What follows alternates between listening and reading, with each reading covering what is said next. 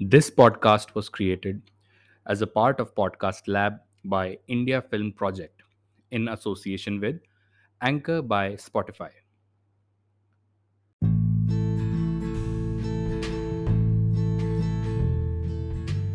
अबे गीले बालों में कंघा मत फिरा जवानी में ही बाल झड़ जाने हैं तेरे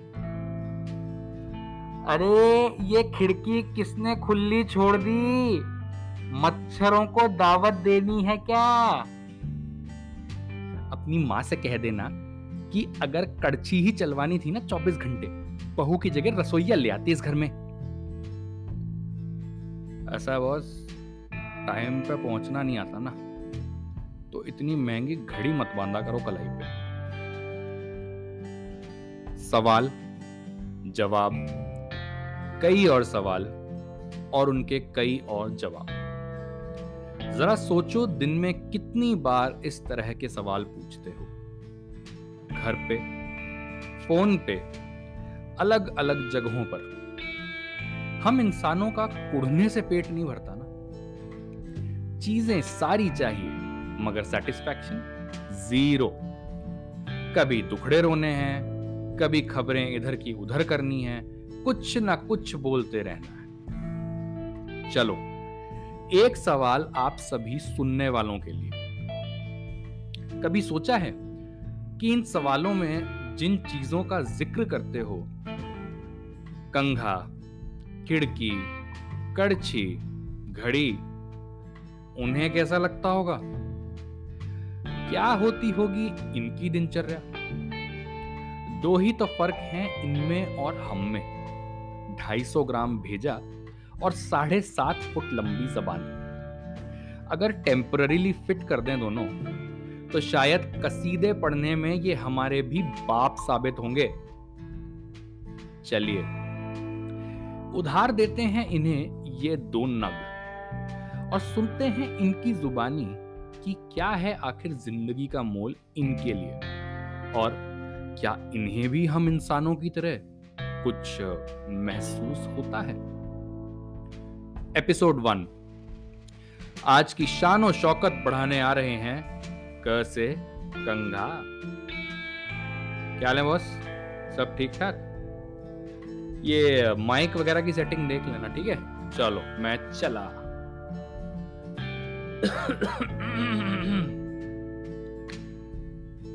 यार, माइक ठीक से पकड़ा देते यार। बेजान है तो क्या? सेल्फ रिस्पेक्ट है हमारी।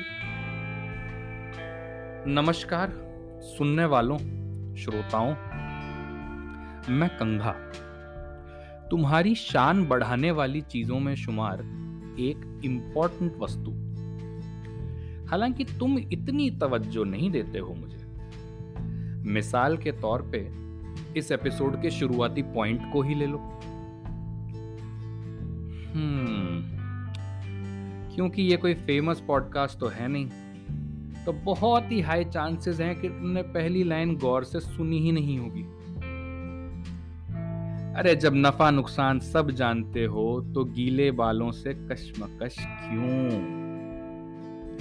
यार सीधी सी बात है। यहाँ तुम्हारे सर की खेती का खात्मा हुआ और वहाँ मेरा यूटिलाइजेशन लेवल धीरे धीरे नीचे। भाई आखिर तुम क्लाइंट हो और मैं सर्विस प्रोवाइडर और इसके अलावा मुझे इक्वेशंस किसी भी तरह समझ नहीं आते। खैर, इस चार दीवारी से मेरी पहचान काफ़ी पुरानी है। मुझे खरीदा गया था यहाँ से काफ़ी दूर मौजूद एक पुराने बाज़ार में। सीधी बात है कि मालिक साहब को यूटिलिटी ज़्यादा और फैशनबाजी कम पसंद है। देयरफॉर मुझे चुने जाने के पीछे काफ़ी इम्पोर्टेंट एस्पेक्ट था ये फैक्ट कि मेरे बड़े और छोटे दोनों तरह के दांत हैं। लिहाजा मैं मालकिन के भी उतना ही काम आने वाला था। कनेक्शन समझे ना? यूटिलिटी का। जब मैं नया नया था, तब क्लाइंट और सर्विस प्रोवाइडर का रिश्ता बिल्कुल पाक था। मालकिन को तो अपने बाल संवारने का शौक था ही। मालिक साहब भी एक एक बाल बहुत करीने से सजाते थे। वैसे एक सवाल मन में शायद तुम लोगों को लॉजिकल लगे, फिर भी पूछ लेता हूँ। जब भी मालकिन और मालिक साहब शीशे के सामने खड़े होते हैं तो एक चीज़ समझ में नहीं आती। कि मौका मिलने पर खुद को घंटों निहारने का चक्कर क्या है? मतलब क्या शीशा भी तुम्हारी तारीफों के पुल बांधना शुरू कर दे क्या? यार, तुम इंसान भी ना मतलब। खैर, मेरी लाइफ काफ़ी मज़े में कटी बहुत साल।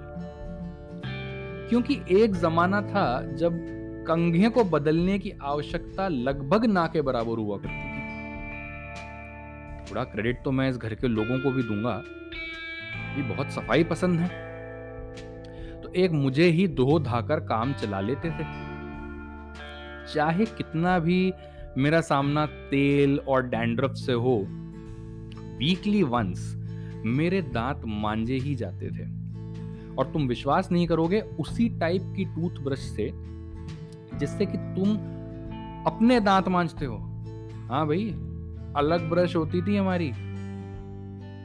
जाओ, मत मानो। अरे तुम नई जनरेशन तो ना आलस में घुसे रहो। ये आगे की कहानी तुम ही लोगों के चक्कर में पलटी खाई है। कुछ टाइम बाद सामना हुआ मालिक साहब के बेटे से। एक तो ना यार, बच्चों को मत पकड़ाया करो चीज़ें। भाई साहब, पाँच साल का था वो तब। सीधे पकड़ के मुझे दीवार पे रगड़ना शुरू। घिसते घिसते पहले तो दीवार का कोना खोद दिया और जब तक नहीं रुका, जब तक कि मेरे तीन छोटे वाले साइड के दांत टूट नहीं गए। और मैं गूँगा, उस सिचुएशन में मन ही मन चिल्ला रहा हूँ, हे मेरे भगवान, इस बच्चे से मुक्त कर दे मुझे! पर वो तोड़ ताड़ के ही माना। और एक ही झटके में मेरी यूटिलिटी 50 परसेंट कम कर दी। अब मालिक साहब के मैं किस काम का? उनके तो छोटे हैं ना बाल। फिर भी उम्मीद बनी रही। क्योंकि मालकिन को तो बड़े दांतों वाला कंगा ही लगता है। पर इसमें एक नया चैप्टर ऐड हो गया उस दिन। उनके लड़के ने जिद पकड़ ली कि वो आज के बाद मुझे ही यूज़ करेगा बाल संवारने के लिए। तो वैसे तो तुम लोग सारे अजीब होते ही हो। लेकिन उनका लड़का वो मतलब अलग लेवल पे था। उसके बालों को स्पेशल ट्रीटमेंट माँ शैम्पू लगाती थी, दादी तेल लगाती थी और 10 साल की उम्र तक तो बालों में आड़े तिरछे छज्जे बनाने की लालसा जाग चुकी थी उसमें। जिस दिन से मैं उसके हाथ लगा तेल, डैंड्रफ, धूल और मिट्टी पूरे कॉकटेल में फंसता चला गया। एक बार तो स्कूल से जुए ले आया। कसम से उस दिन मुझे लगा, भगवान, अब मुझे खत्म कर दे कोई तरह। ये लास्ट था मतलब इसके आगे मैं जेल ही नहीं पाऊँगा इसको। पर थोड़ा ट्यूबलाइट हूँ ना। मैं अरे हंसो मत। बेजान भी बेजानों की रेफरेंस दे सकते हैं। तुम लोग नहीं देते क्या इंसानों की? तो भैया, जिसकी सांस ही नहीं है, जो पहले ही बेजान है, उसका खात्मा कैसा? करते करते, आखिर उसके स्कूल के साल निकल गए और वो बाहर चला गया पढ़ने। वो क्या निकला? मेरा तो इस घर में जैसे रोल ही खत्म हो गया। साइड बाय साइड घर में कंपटीशन बढ़ चुका था। सबके पास अपने अपने कंगे थे, मुझसे नए और बेटर सर्विस प्रोवाइडर्स मालिक साहब के तो बाल झड़ चुके थे अब तक। तो उनके चार बालों के लिए ज़ाहिर सी बात है मैं इरेलीवेंट था। मालकिन की रिक्वायरमेंट्स अब भी वही थी, मगर उनके कंघे से compete करना अब मेरे लिए नामुमकिन था। और उनकी बिटिया। उसने तो बचपन में ही मुझे रिजेक्ट कर दिया था, क्योंकि मुझ पर उसके भाई ने जो ताबड़तोड़ जुल्म ढाए थे, लिहाजा उसने तभी मुझे इनकॉम्पिटेंट करार करवा दिया था। पर इन सब के बावजूद भी मुझे फेंका नहीं गया। ये भी टैलेंट है बहुत घरों में। हर साल दिवाली पे सफ़ाई का ढोंग रचाना। पहले सारी पुरानी चीज़ें बाहर निकालो, फिर उन्हें चेक करो और फिर वापस वहीं के वहीं रख दो। तो उस साल सफ़ाई अभियान में बड़े ध्यान से ऊपर की अलमारी में बंद करके रख दिया गया मुझे। बस, वो दिन है और आज का, वही हूँ तब से। तो टाइम का पता नहीं भाई, काफ़ी वक्त गुजर चुका है। परसों, बहुत समय बाद अलमारी का ये हिस्सा खोला किसी ने। रोशनी खटक रही थी आँखों में। अंधेरे में इतने टाइम से पड़ा हुआ था ना।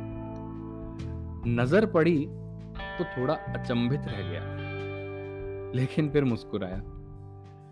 मालिक साहब का बेटा, जिसकी जुल्फों पे कभी मुझे भी बहुत नाज हुआ करता था, आज पापा के नक्शे कदम पे है। बीच से मैदान एकदम साफ़ खोपड़ी पे। इतने नाजों से संभाल संभाल के रखे थे इसके बाल। हेलो, थोड़ा क्रेडिट तो कंगे को भी जाता है भाई। बेचारा, इसके बाल भी जाने लगे हैं ऑलरेडी उस दिन वेरी सरप्राइजिंगली उसने एक टूथब्रश लिया और मुझे साफ़ किया और एकदम चकाचक करके शीशे के सामने अपने बचे खुचे बाल सेट करे। उसी अंदाज में जिस तरह किसी समय उसके पापा किया करते थे। आज दूसरी दफ़ा मुझे एक एहसास हुआ। क्या इसे ही लगाव कहते हो तुम लोग?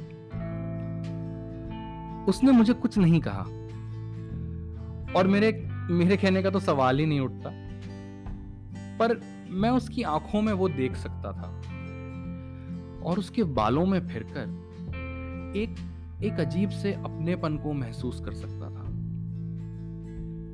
शायद मुझे फाइनली समझ आ रहा था कि साथ बैठना दो दो ग्लास छलकाना, गप्पे लगाना, पुरानी बातों पे एक दूसरे की टांग खींचना, ऐसी ही होती है क्या दोस्ती? वो एक इंसान जिससे मैंने अपने जीवन काल में सबसे ज़्यादा नफरत की है, जिसे सबसे ज़्यादा कोसा है। यार, मैंने बड़ा मिस किया उसे। अब देखो, वो वापस जा रहा है घर से और साथ ले जा रहा है मुझे अपने बैग में डाल के। पता नहीं क्या करेगा मेरा आगे। पर ये मोमेंट मेरे लिए काफ़ी है। तो अब भगवान मेरी एक प्रार्थना है। अगर इस वक्त में मैं खत्म हो जाऊँ तो क्या कहने? सुबह अल्लाह और इसी नोट पे मेरा होस्ट पीछे से एक लाइट झपका रहा है। यानी कि मेरा समय खत्म हो चुका है। चलिए। पकड़ाता हूँ माइक वापस आपके होस्ट को। हाँ हाँ ठीक है भाई। माना तुम्हारी स्टोरी में दम है, लेकिन माइक तो मेरा है।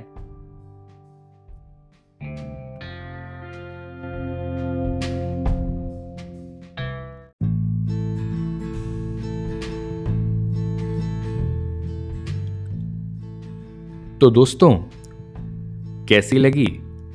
कंघे की कहानी।